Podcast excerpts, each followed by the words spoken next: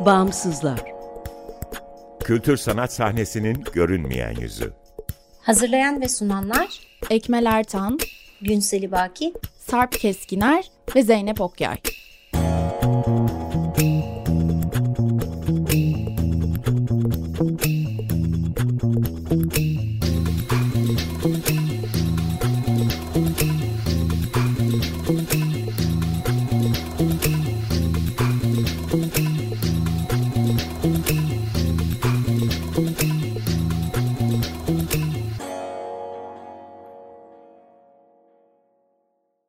Merhaba, 95.0 Açık Radyo'dasınız. Açık Dergi içerisinde yer alan Bağımsızlara hoş geldiniz. Bağımsızlar, Türkiye'de devlet veya özel sermaye sahipliğinde veya güdümünde olmayan bağımsız kültür sanat alanının çeşitliliğini ve ölçeğini görünür kılmayı, güncel ve dinamik bir bilgi kaynağı oluşturmayı, bağımsızlar arasında dayanışma ve işbirliklerine zemin hazırlamayı hedefleyen web tabanlı bir platform. Açık Dergi, Açık Radyo, Açık Dergi'nin yanı sıra bağımsızları bağımsızlar.org adresinde bulabilir.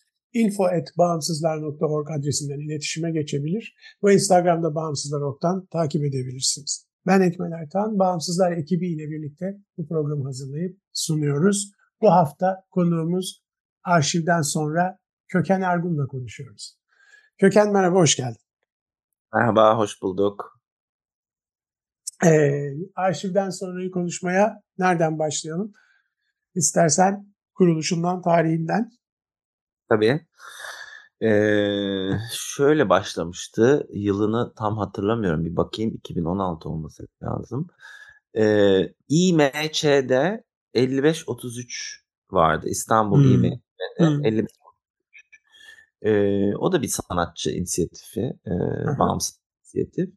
Ve 2016 yılıymış. 2016 yılında bana bir öneri yapmışlardı.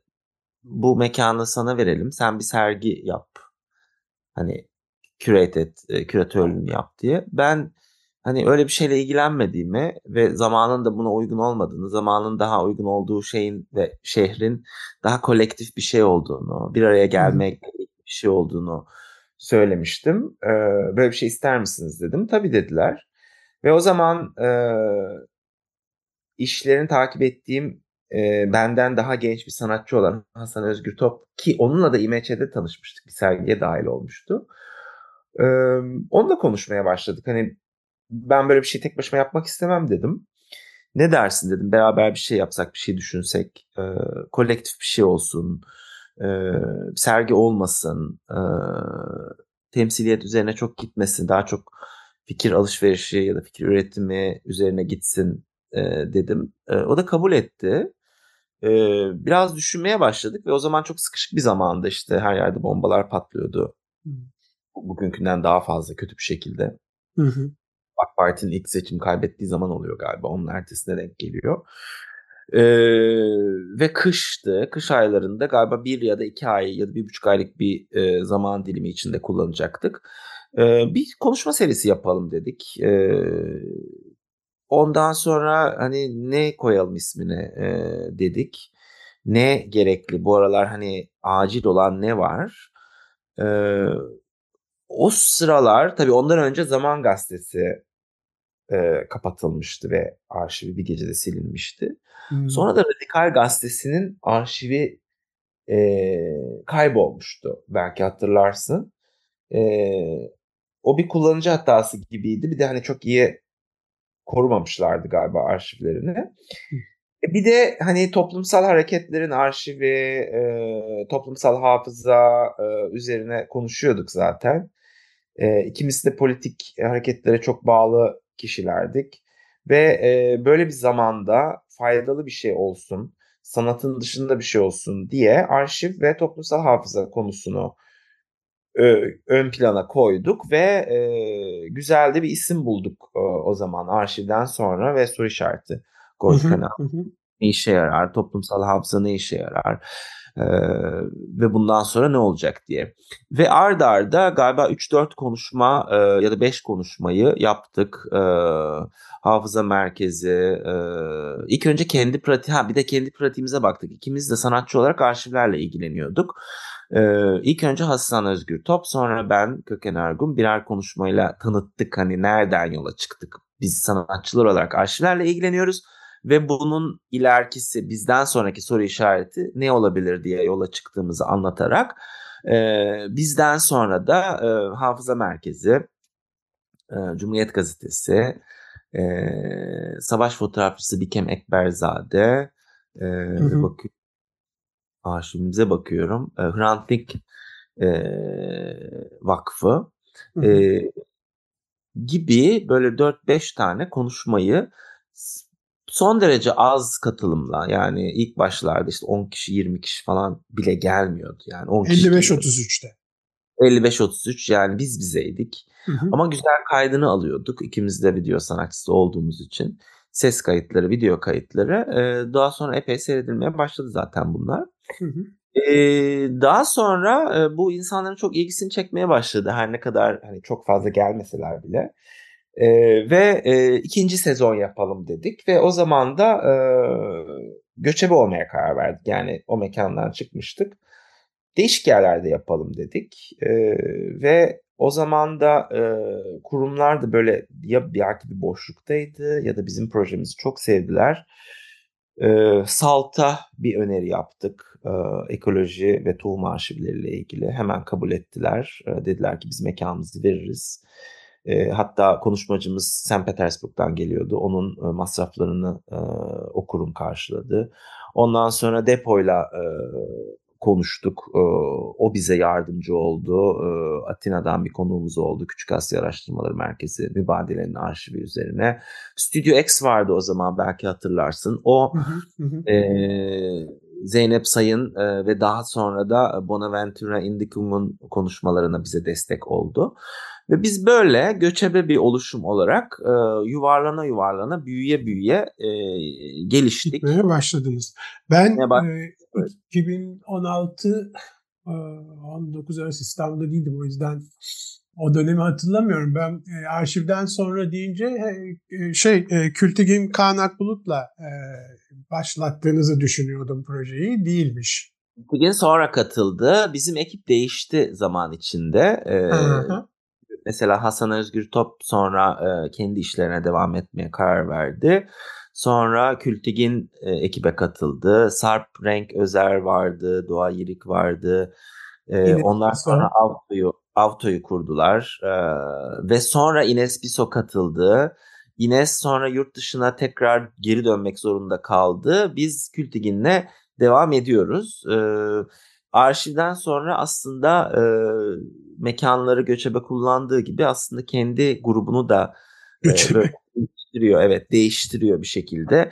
Bir de tabii şöyle bir şey var, yani başından beri bunun bir kurum olmamasının, hatta inisiyatif bile denmemesi üzerinde konuşuyorduk. Yani bu akışkan bir şey olsun, kırılgan bir şey olsun. Belirli bir kurum haline gelmesin, belirli bir yapısı olmasın ve hep göçebe devam edelim. Ve hep insanları bir araya getiren konuşmalarımız olsun dedik. Ve hiçbir olmadı. Yani her ay bir konuşma yapmadık, 2 ayda bir olmadı. Canımız isteyince yapıyoruz açıkçası. Yani böyle bir format üzerine düşündük. Çünkü ben uzun yıllar Kuzey Avrupa'da çalıştığım ve yaşadığım için oradaki inisiyatiflerin kurumsallaşmasının problemlerini görüyordum. Ve bunların artık Vasıf Kortun'un deyimiyle zombileşmiş, o kurumlar için kullanır onu, zombileşme. İnisiyatifler de özellikle Batı ve Kuzey Avrupa'da maaş alınan yer haline gelmiştir çoğu ve bunlarda hani program yapmak zorunda hissediyorlar kendilerini. Ben bu modelin dışında bir şey olsun, daha akışkan olsun diye arşivden sonranın hiçbir kural ve şeye, çizgi, yani böyle bir bürokratik ya hiyerarşik çizgiye olmaması gerektiğini düşünüyordum ve diğer arkadaşlarım da buna katıldılar. Dolayısıyla böyle devam ediyoruz. Yani hem göçebeyiz, hem bir kurum değiliz, legal bir yapımız yok ve hiçbir zaman olmayacak. Yani sen, ben ve bizim arkadaşlar bir araya geliyoruz, bir konuşma yapıyoruz ve kurumlar da o yüzden bizi çok beğenip destekliyordu. Çünkü onlar bunu böylesini yapamadıklarını hissediyorduk. Dolayısıyla İstanbul, Avrupa'nın diğer, biraz önce örnek verdiğim Kuzey ve Batı Avrupa özellikle şehirlerine benzemeyecek bir şekilde kurumlar arasında ve kurum inisiyatif arasında benim gözlemimle çok iyi bir dayanışması olan bir şehir aslında. Yani bunu ben Berlin'de de bir inisiyatif kurma girişimde bulunmuştum. Böylesi rahatlığımız, böylesi dayanışmamız yoktu orada ve zaten kuramadan, yani kurduk sonra bitirdik Berlin'deki. Peki yani bu bağımsızlık hakkında sözünü ettiğin şey aslında bağımsızlar bu ekip içinde ya da bizim bağımsızlara yaklaşımımız için de geçerli. Zaten hani tam da bu işte kurumların, devlet veya özel sektör kurumların dışında kalan bir alan var ve esas dinamizm de oradan kaynaklanıyor diye düşündüğümüz için biz de bağımsızlarla uğraşıyoruz ve oradaki esas espri tam da senin söylediğin gibi onun bir kurumlaşmaması ya da kurumlaşmayı hedeflememesi bu anlamda. Çünkü ancak hakikaten galiba öyle bağımsız kalınabiliyor bir yandan. Hem içeriği istediğin, dilediğin içeriği sürdürebilmek bakımından hem de kendi esnekliğini koruyabilmek için. Bir yandan da işte ihtiyaç olduğunda ortaya çıkıyor, ihtiyaç bittiğinde yok oluyor. Bu kurumların varoluşu için de geçerli, etkinlikleri için de geçerli. Bu da işte aslında kültür sanat alanındaki dinamizmi ve çeşitliliği yaratan şey. Peki sizin yani arşivden sonra olarak bir kere şu izleyicilerimize arşivden sonranın ne olduğunu derli toplu bir cümleyle anlatmadık. Nedir arşivden sonra? Niye amaçlar? Arşivden sonra bir oluşum. Türkiye ve benzeri coğrafyalarda toplumsal hafızanın önemiyle ilgili ve toplumsal hafıza ve arşivlerle ilgili bir dizi işte konuşma ya da buluşma yapan, bazen atölyeler yapan bir oluşum. Hı hı. Ve bizim önceliğimiz birinin tanıtımını yapmak değil, bir arşivin tanıtımını yapmak değil, arşiv kurmak değil. Arşivleri daha abstrakt bir şekilde ele alıp bunların üzerine bilgi üretimini teşvik etmek. Evet, konuşmalar bunlardan bir tanesi. Bu alanda çalışan uzmanlar arasında bir ağ da kuruyoruz. Mesela bazı konuşmalarımızda birbirleriyle tanışan işte konuşmacı ya da seyirci sonra bir bakıyoruz bir proje yapmış oluyor. Mesela bir örnek verebilirim. Serdar Soydan'ın bir Lubunya Arşivi'nin öyküsü adlı konuşması bizim herhalde en çok seyirci... işte demiştim ya ilk başlarda bir odada 10 kişi çay içerken toplanıyorduk. Sonra yüzlerce kişi gerçekten tuttuk. Hatta bu konuşma o da SALT'ta olmuştu. 2 salon açmak zorunda kaldık. Kısa devre görüntüyle 2. salona seyircileri aldık. Ondan sonra mesela birçok genç Lubunya sanatçı, işte akademisyen bizimle konuştuktan sonra Serdar Soydan'la bazı çalışmalar yaptılar. Ya da Küçük Asya Araştırmaları Merkezi buraya geldiğinde birçok işbirlikleri yaptı. O konuşmacı Boğaziçi Üniversitesi arşiviyle beraber bir şey yaptı.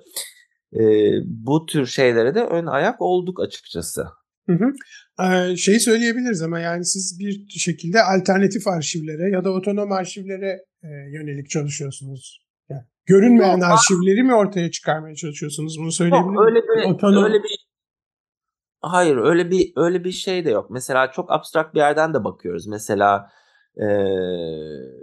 Afro-Türklerle ilgili bir proje yaptık bunu. Orada da Darağaç bizim ev sahibimiz oldu.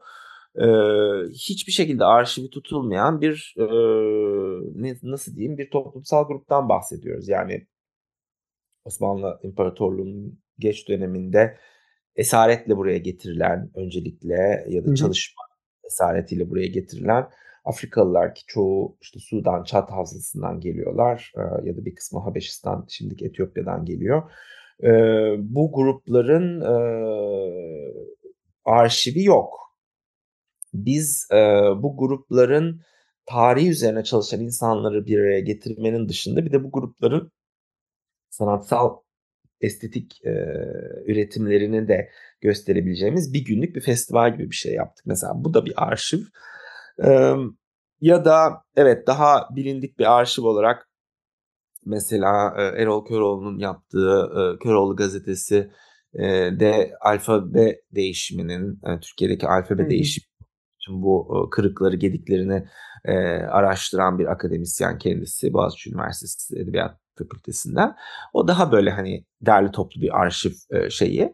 Ama bir de mesela şöyle bir dizimiz var. Zeynep Sayın gibi, Bonaventura Indicum gibi arşivin imkansızlığı, arşivin mantıksızlığı, arşiv tutmanın problemleri üzerine konuşan, yani anti arşivciler dediğimiz bir grup araştırmacı da var. Yani biz aslında arşivlerle ilgili tam olarak program yapmıyoruz. Arşivlerle ilgili olmayan şeyler üzerinden de yapıyoruz ama bir şekilde hepsi toplumsal hafızayı ya eleştiriyor, ya korumasının yöntemlerine bakıyor ya da korumasının yöntemlerini eleştiriyor.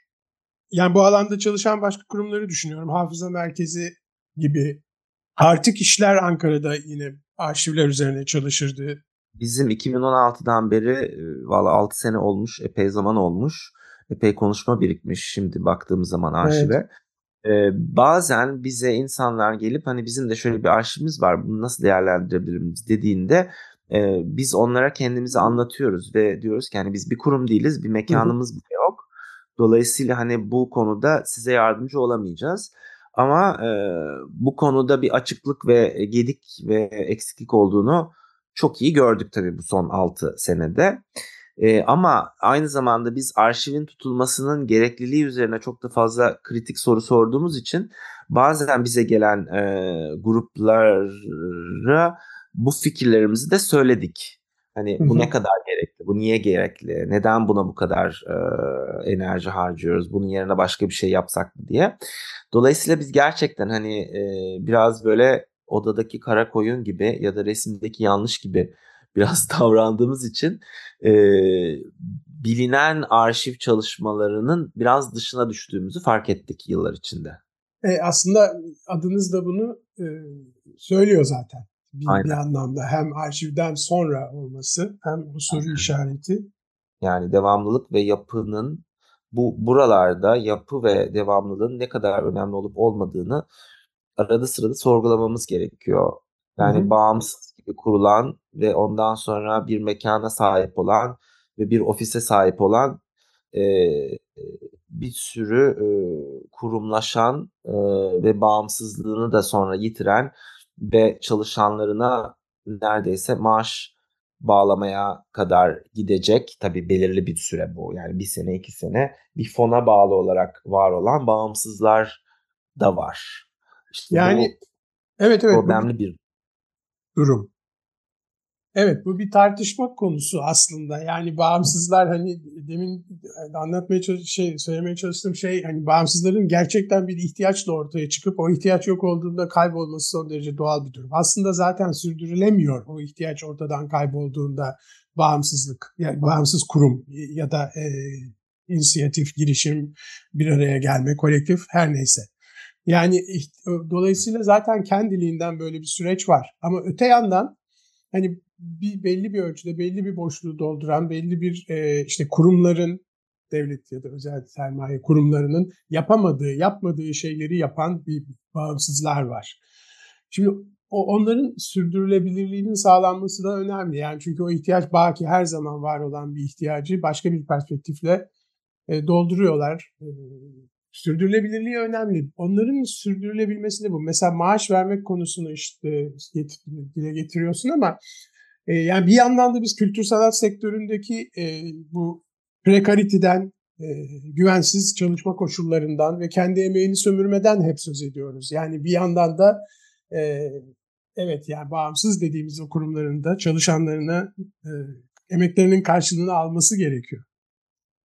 Yani kültür sanat alanı, işte birilerinin üniversitede çalışıp buraya kendi o küçük kazançlarını buraya aktarıp ya da tasarım yapıp oradan ters çeviri yapıp oradan gelen kaynaklarla kültür sanat alanını döndürmesini beklemek alana haksızlık bence. O başka bir bakış açısı. Yani o kesin. Biz hem arşivden sonra hem de benim üyesi olduğum, kurucu üyesi olduğum Kırık'ta bütün konuşmacılarımız, katılımcılarımızın kaşelerini, şerefiyelerini her zaman en öncelikte de tutuyoruz. Arş'tan sonra da böyle oldu. Hı hı. Ama benim bakış açım biraz bağımsızlarla ilgilenen kişilerin, belki bağımsız yapılarla ilgilenen kişilerin belki başka bir yerden para kazanarak, belki sıkılarak ve istemeyerek yaptığı işler dahi olsa ikinci bir uğraşı olarak bağımsız oluşumlarda çalışmasının çok da problemli olmadığını düşünen bir insanım. Yani bu başka bir sanat işi olabilir, başka bir inisiyatif olabilir. Yani bizim arşivden sonra başından beri söylediğimiz buydu. Yani bunu bir hobi olarak yapacağız. Bunu bir ihtiyaç olarak yapacağız. Bir hobi, hı hı, olarak yapacağız. Bunun verdiği dinamizm başka bir şey. Bu yapının verdiği, bu oluşumun verdiği. Bir de yapısallaşmış, kurumsallaşmış bir oluşumun verdiği dinamizm başka bir şey. Benim kendi kişisel seçimim birincisinin dinamiğini öne çıkarmak. Çünkü ben sanatçı olarak kariyerime devam ediyorum, işlerime devam ediyorum. Gerekirse bir üniversitede de ders verebilirim. Ama buradaki yapıyı, arşivden sonrayı, hatta Kırık'taki olduğu gibi korumayı tercih ederim kişisel olarak. Yani böyle bir model de var olsun. Eğer, hı-hı, ikisi birbirine benzer hale gelirse benim kişisel olarak ilgilenmediğim bir şey. Hı-hı. Yani galiba bu bağımsız hem yapının, inisiyatifin tercihlerine göre hem de koşullara göre değişiyor galiba. Yani tabii, bazen bazı durumlarda diğeri gerekiyorken bazı durumlarda dediğin biçimde bağımsızlık ya da işte başka, evet, hepsi bir arada var olabilir. Yani birçok, evet, renk, evet, arada var olabilir. Bu bizim kişisel, yani benim ve arkadaşlarımın kişisel, yıllardır devam ettirdiğimiz kişisel seçimi ve epey de gördüğün gibi başarılı ve devamlılığımız olan bir, evet, oluşum olduk. Bunu becerebiliyoruz, yani yapabiliyoruz. Öbür tarafa hani eleştirel davranabilirim ama onların var olması ya da onların bizim var olmasıyla ilgili bir problemimiz yok. Herkes, her şeyde var olsun. Yani bu bir tarz ve stil meselesi de olarak da görülebilir. Bir takım, evet, seçimler meselesi. Geçen ama hafta genel olarak yani genel olarak bağımsızların bir şekilde bir yerlerden destek görmesi tabii ki çok önemli. Yani bu bir mekan desteği olabilir, kolaylaştırıcı destekler olabilir. Bu çok önemli ama Türkiye'den konuştuğumuz için bunun ne kadar az olduğunu bildiğimizden dolayı, hı hı hı, çalışanların, yani oluşumda var olan, oluşumda çalışanların kendi paralarına buraya getirmeleri, ki zaman da bir paradır, bence daha nasıl diyeyim, iyi bir yöntem şu, evet, andaki. Evet. Geçen hafta biz Zeyno Pekünlü ile Kırık'ı konuştuk ki Kırık'ın diğer yarısı sensin. Evet. Orada da bu mekan meselesi gündeme geldi. Ama mesela orada Kırık'ın anladığım kadarıyla böyle bir mekan isteği var aslında. Evet, Kırık'ın var. Arşivden sonranın yok. Evet ama işte yani bak, senin için de doğru bu. Yani sen iki rolü birden oynamak durumundasın orada. Çünkü arşivden sonranın ihtiyaçları ve yöntemi farklı. Kırık'ın ihtiyaçları ve yöntemi farklı. Çünkü mekan söz konusu olunca işte sürdürülebilirlik diye bir mesele gündeme giriyor. Evet, o zaman iş daha kurumsallaşacak zaten. Evet, Kırık. Evet. Önümüzdeki en büyük challenge o zaten. Ama ben kişisel olarak üçüncü bir kuruma da mesela danışmanlık da yapabilirim. Bu da tam bir kurum olabilir mesela. Yani ben üçünün de olduğu, tamam, formatların hepsine girebilirim. Yani birbirinden farklı olsa bile bir tanesinin çizgisi devam etsin isterim ben. Yani buradaki şey gerçekten fonksiyonla ilişkili bir şey. Yani onun da var olması gerekiyor, bunun da var olması gerekiyor. Aynen, bunun da, yani ya da o kurumun ihtiyaçları ya da o inisiyatifin ihtiyaçları ve hedeflerin neyse ona göre örgütlenmesi, diğerinin de başka biçimde örgütlenmesi. Dolayısıyla bu böyle bir katı kişisel bir tercih değil söz konusu olan şey, yaptığımız şey. Öyle değil mi? Yani değil. Gayet akışkan ve zamana göre de değişken. Yani her iki kurum için, her iki oluşum için de biz bunu sık sık söylüyoruz. Biz sonuna kadar burada olmayalım. Yani arşivden sonra biraz ben 6 senedir orada olduğum için çok da memnun değilim. Keşke, istiyorum ki başka birilerine devredebilsek. bunun zamanı gelebilse bu çok iyi bir şey olur. Kırık için de aynı şeyi düşünüyoruz. Yani biz bir süre sonra geri çekilelim. Tamam, orada hani bir yerde bir danışma kurulu bir şey yapabiliriz. Orada dururuz. Yani bu da çok önemli. Yani kuran kişi hep devam etmemeli. Bu aslında bence belki de ideal kurumlaşma modeli böyle bir şey. Yani fikrin bir şekilde kurumlaşması ve taşıyıcılarının sürekli değişmesi. Peki o zaman zamanımızı da doldurduk. İstersen toparlayalım. Tabii. Senin eklemek istediğin bir şey varsa. Biz şöyle söyleyebilirim, Kültekin'le de konuştuk hani neler konuşabileceğimizi. Biz düzenli olarak program yapmıyoruz. En son programımız Akram Zatari'ydi, ev sahibimiz Postane'ydi. Çok güzel bir konuşma oldu. Biz mesela pandemiden sonra da hani şuna karar vermiştik. Zaten yine korona figürleri çıkmaya başladı. Biz yüz yüze konuşmayı tercih ediyoruz. Online olmayacağımıza karar verdik. Dolayısıyla mesela biz genelde kış aylarında program yapmıyoruz. Bahar aylarında da gerçekten hani beğendiğimiz bir şey olsun diye çabalıyoruz. Ve sürekli konuşuyoruz. Yani bu olsun mu, bu olsun mu? Ve çok elediğimiz konuşma imkanı oldu. Önümüzde bir program yok şu anda. Ama 2 ay içinde pat diye bir şey çıkabilir. Uluslararası projeler işbirliklerine de önem veriyoruz. En son Berlin'deki Haus der Kulturendewelt ve Allianz Stiftung Allianz Vakfı ile Sabi Contemporary ile bir proje yapmıştık. O bitti. Önümüzdeki dönemlerde hani başka projelere de açığız. Onların görüşmelerini yapıyoruz. Dolayısıyla bir acelemiz yok. Hani dinleyicilerimiz onu merak edebilirler. Hani bundan sonra ne olacak diye. Şu anda bilmiyoruz mesela bundan sonra ne olacağını. Bundan sonra olacakları da sosyal medyadan ve web sitenizden duyuruyorsunuz. Aynen. Evet, Instagram, Facebook, Twitter, oralarda çok aktifiz. YouTube kanalımız var. Eski konuşmalarımızı oradan izleyebilirler. Bütün konuşmalarımızın podcastları Spotify, Apple Podcast ve diğer bütün podcastları var. Web sitenizde afterthearchive.org. .org, evet, Türkçe ve İngilizce olarak orada var. Arşivden sonra.org da var. Aynen öyle. Tamam. Orada bütün konuşmaları oradan izleyebilirsiniz ya da YouTube kanalımızdan takip edebilirsiniz. Bazı konuşmalarımızın Türkçe altyazısı var. İngilizce olanları. Peki bu duyuruyla izleyicilerimizi de bilgilendirdikten sonra çok teşekkürler. Ben ve biz teşekkür ederiz böyle siz de bir şey oluşum yaptığınız için ve bu radyo programına katılmak bizim için çok memnun verici bir şey oldu. Bizim için de öyle. Kolay gelsin. Bu akşam Köken Ergun'la arşivden sonrayı konuştuk. Haftaya görüşmek üzere, herkese iyi akşamlar, hoşça kalın.